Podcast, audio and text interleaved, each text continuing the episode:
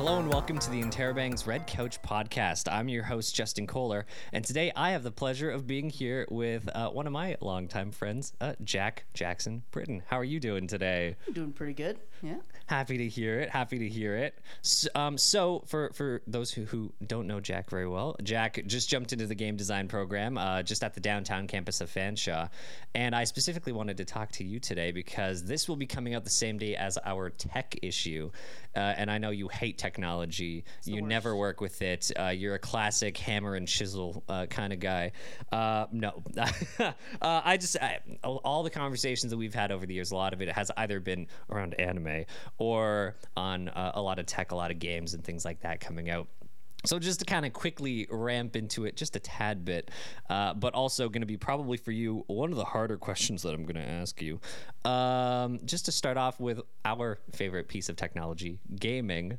What is your favorite video game? I have a couple guesses on what I think it is, but Just like uh, favorite is in I've spent the most time with, or like one I just sit down to play regularly. yes.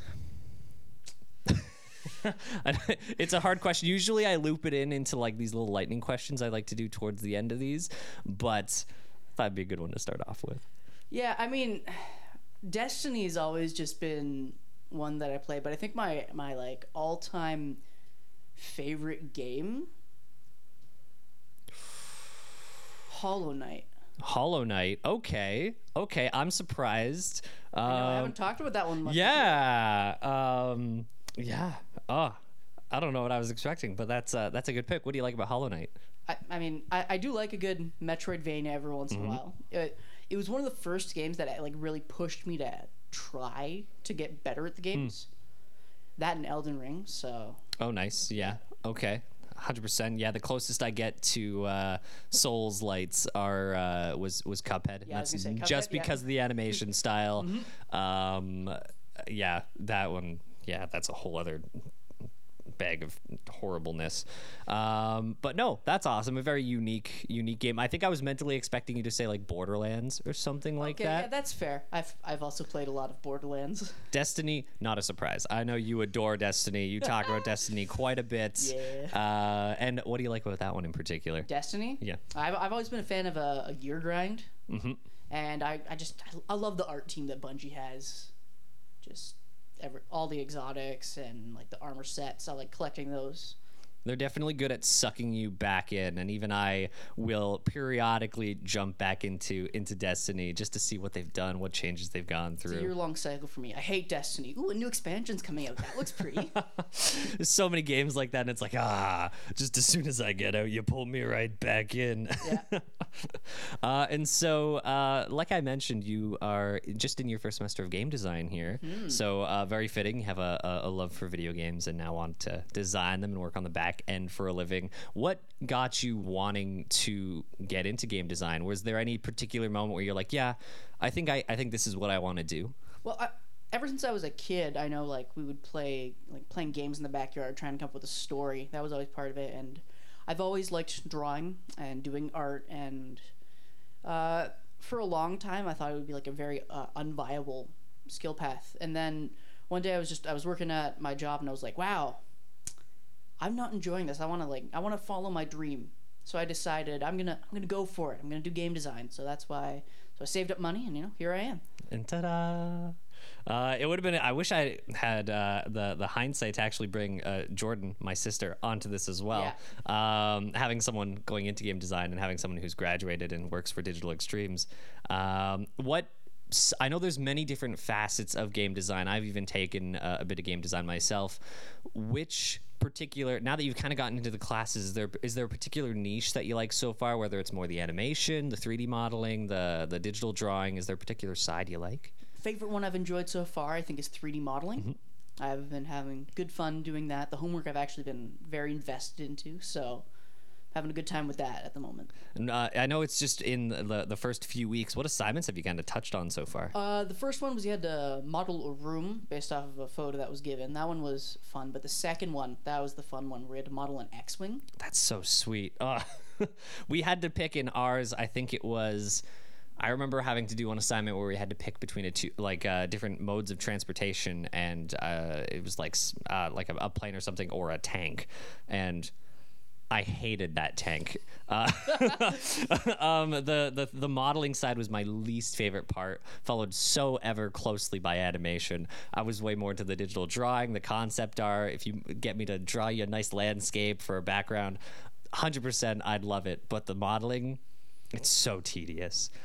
Uh, yeah, if you mess up one polygon and suddenly the whole uh, rig is just messed up, it's like ah, great.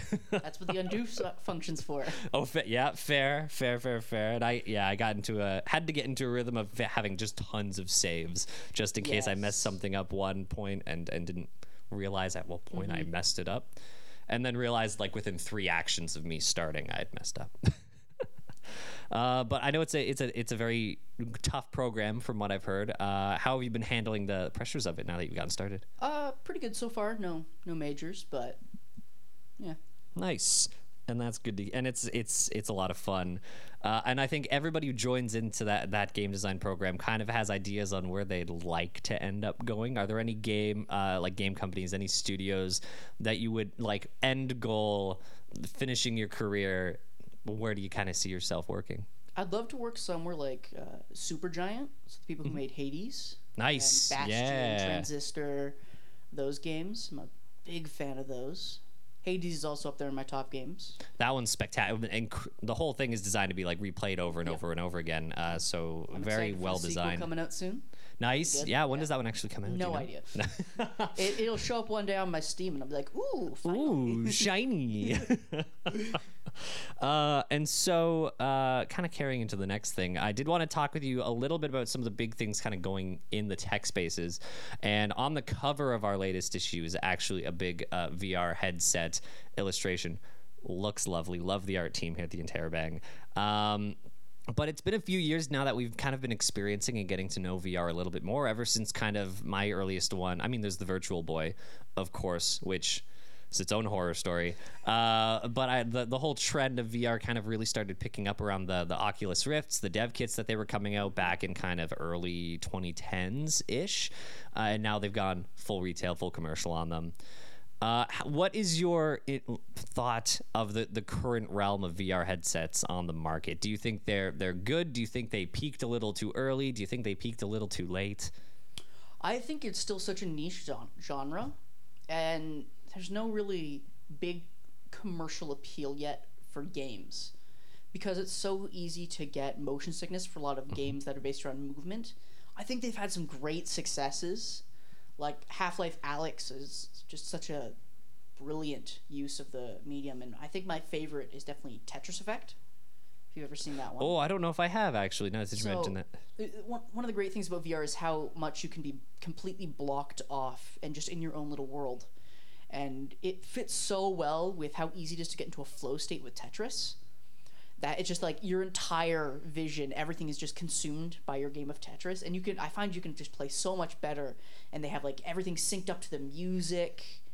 And just that, that's a game you can lose hours in, in VR. Oh, I bet. Well, and there's there's two kinds of people: the people who find Tetris really calm and really soothing, or the people who find it stressful, chaotic, and just the worst thing imaginable. Yeah, yeah, that's fair. It entirely depends on how long you've been playing for me. Well, when I think of VR, my default usually has been going to the, the Resident Evil games. I think Resident Evil Oh, 7, Resident Evil 8 have had uh, the VR ports for it. And the, I played the, the VR demo for Resident Evil 7 uh, back when I had my own uh, little headset. And huh, I, I love horror. I love scary games. But those ones, when you're actually kind of immersed in it, it's right in front of you. Uh, everywhere you look, everywhere you turn, you're immersed in the game. Um, kind of like the Tetris one, but in just a Completely way. Yeah. the pants off you sort of way. Um, it's spectacular. It's amazing. Yeah, the the Resident Evil team has really been pushing. I think the VR, like what's capable in VR, and I, I love that. I know um, Resident Evil Four Village is getting a VR version soon. That looks really interesting. I'm not sure if I'll play it, but I again I I do think that they are slowly making their way towards the mainstream. And I think it's only going to take one or two big breakout games before it's more commonly seen. Yeah, I know a lot of the sales as of late. I know uh, PlayStation just released their their second headset now, um, which a lot of it does not integrate very well with anything that was designed for the first VR headset. And PlayStation as a company is getting on my nerves lately. We can talk about that in a little bit. Uh, but yeah, the sales have been slowly kind of starting to dwindle. I feel like the the big hype, the big burst of VR, kind of came and went. And like I said, they kind of need some sort of a big um, innovation to really still drive it forward. I think a lot of like weight reduction will be one of the most helpful ones to kind of push it, just so you don't physically feel the headset. And then yeah, doing more for for people who suffer from motion sickness really really easy because I know there's a, a whole portion of the gaming market that's kind of cut off from it, just because motion sickness is so easy to get in the VR headsets. And I feel like VR, one of its greatest strengths, is found in games like VR Chat, mm-hmm. which I, I feel like, I mean, I think Meta tried to get their own in in that community and just absolutely failed. on some of my favorite videos for the past few years. I, I've been seeing less and less of, uh, as of late. But VR chat, VR chat's great. so funny. Some of the content creators who focus on v- VR chat are just the funniest people imaginable. Oh, yeah. Uh, especially if you're into kind of slightly dark humor a lot of time. VR chat was such a, a Mm-hmm. good little progression for virtual reality. Yeah. Um, yeah, I hope I hope that somehow finds another comeback when they make more uh, more innovations with VR. Uh, and I kind of mentioned it. PlayStation's been getting on my nerves. Okay. Uh, they're uh, mostly just they're kind of doing an app, a stereotypical Apple company thing, where they're making a lot of products that only work for specific generations of PlayStation and don't work for anything else. Um, and then that alongside of companies like them and microsoft kind of absorbing all of the little the, the smaller companies and i know uh, one of the microsoft ceos that they consider uh, nintendo kind of on the table as a big fish that they're trying to go Which after is crazy. which would be nuts.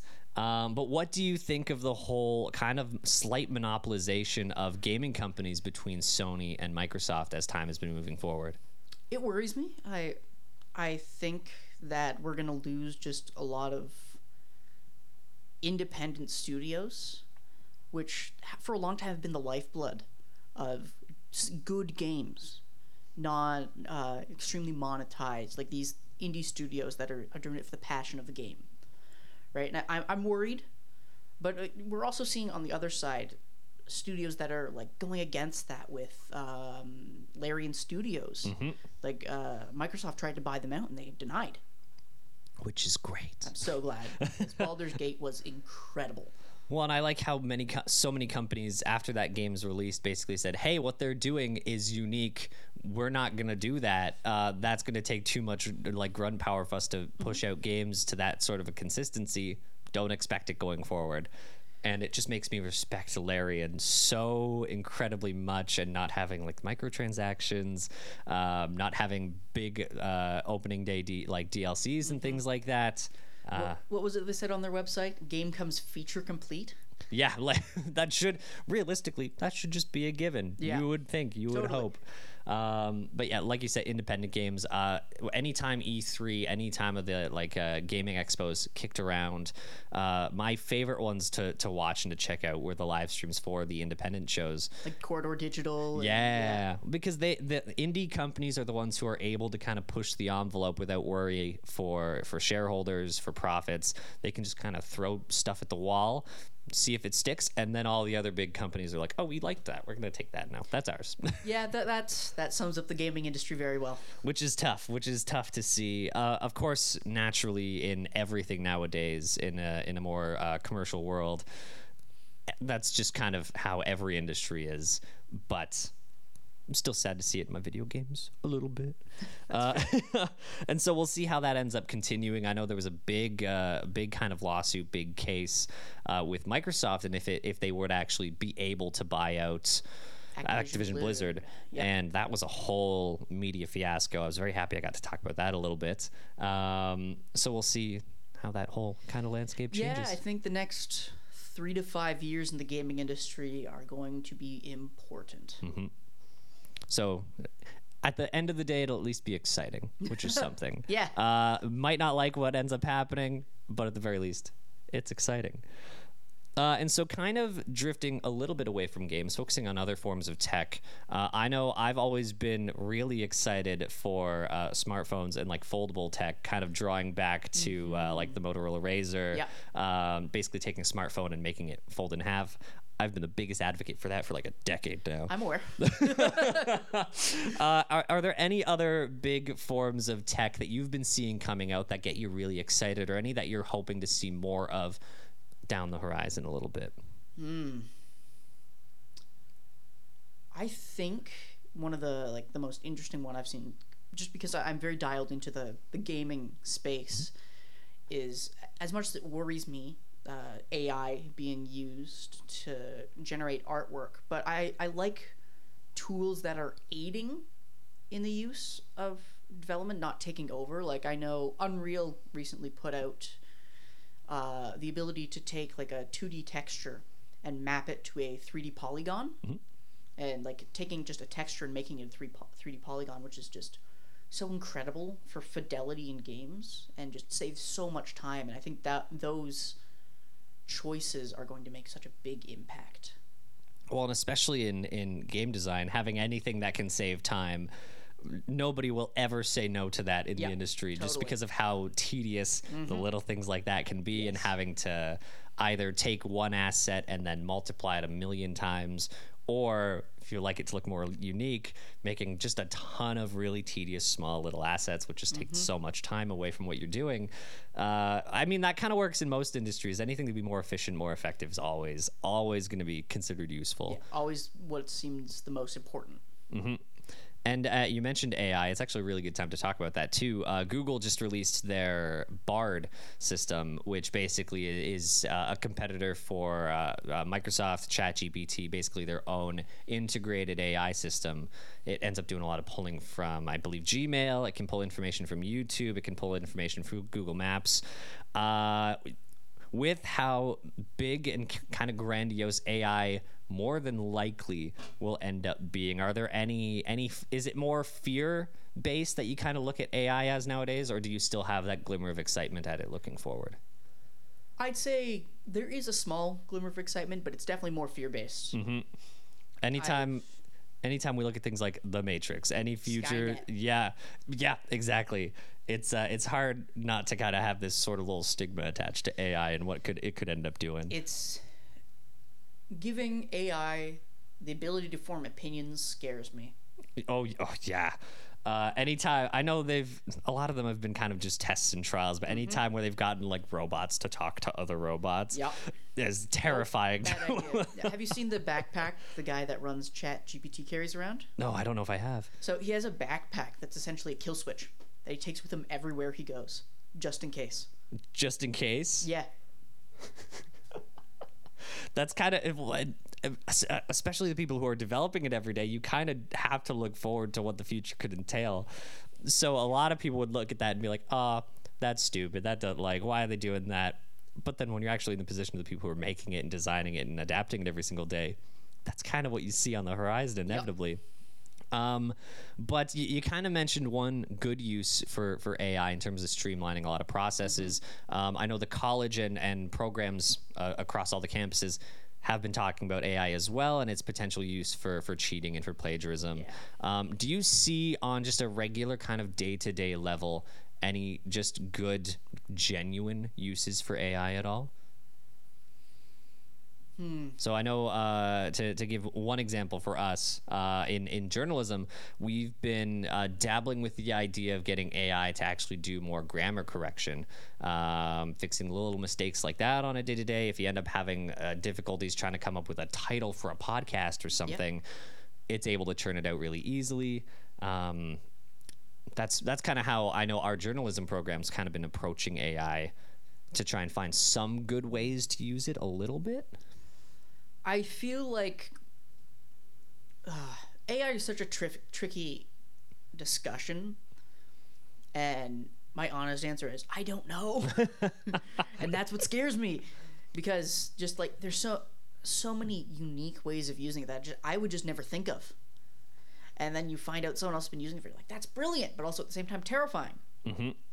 At the end of the day, it's all still just kind of at its infancy on Yeah. the more commercial retail, uh, general public side. Mm-hmm. Of course, AI has been been contemplated and worked on for years and years and years now, but it's the first kind of real set of years where it's been in the public space. Um, so we'll kind of see where it ends up going. Absolutely. It's it's definitely one of the main things you should keep in your eye on these days. Oh, 100%. Uh, if there's any any topics that that listeners should be checking out on a consistent basis to see changes and actively be pursuing, Yep. AI is probably a pretty safe one to keep up on. Uh, and so, Jack, just to kind of wrap up, one thing that's kind of become a little routine for me that I like doing for everybody that I interview is kind of ending with little lightning questions. All right. 'Cause a lot of people don't know a lot about you, Yep. and uh, a lot of people don't go on podcasts too too often. Uh, but they'd like to know more, kind of personality wise, about the people that we get to talk All to right. uh, during all these episodes. So, with that, I have a few little lightning questions to ask you. Go for it. Uh, with that, I want you to answer as quick as possible. Don't think too too much about it. None of them are gonna. It's not gonna be like, "What's your social insurance number? Uh, what was your mother's maiden name?" Um, or anything like that. oh, there- there you go. Oh, write that down. Uh, it's just a lot of simple, easy ones. Yeah. All right. Um, so we already started with favorite games. We can Hollow Knight. Knock that one off Yeah. the list. Um, do you have a favorite band?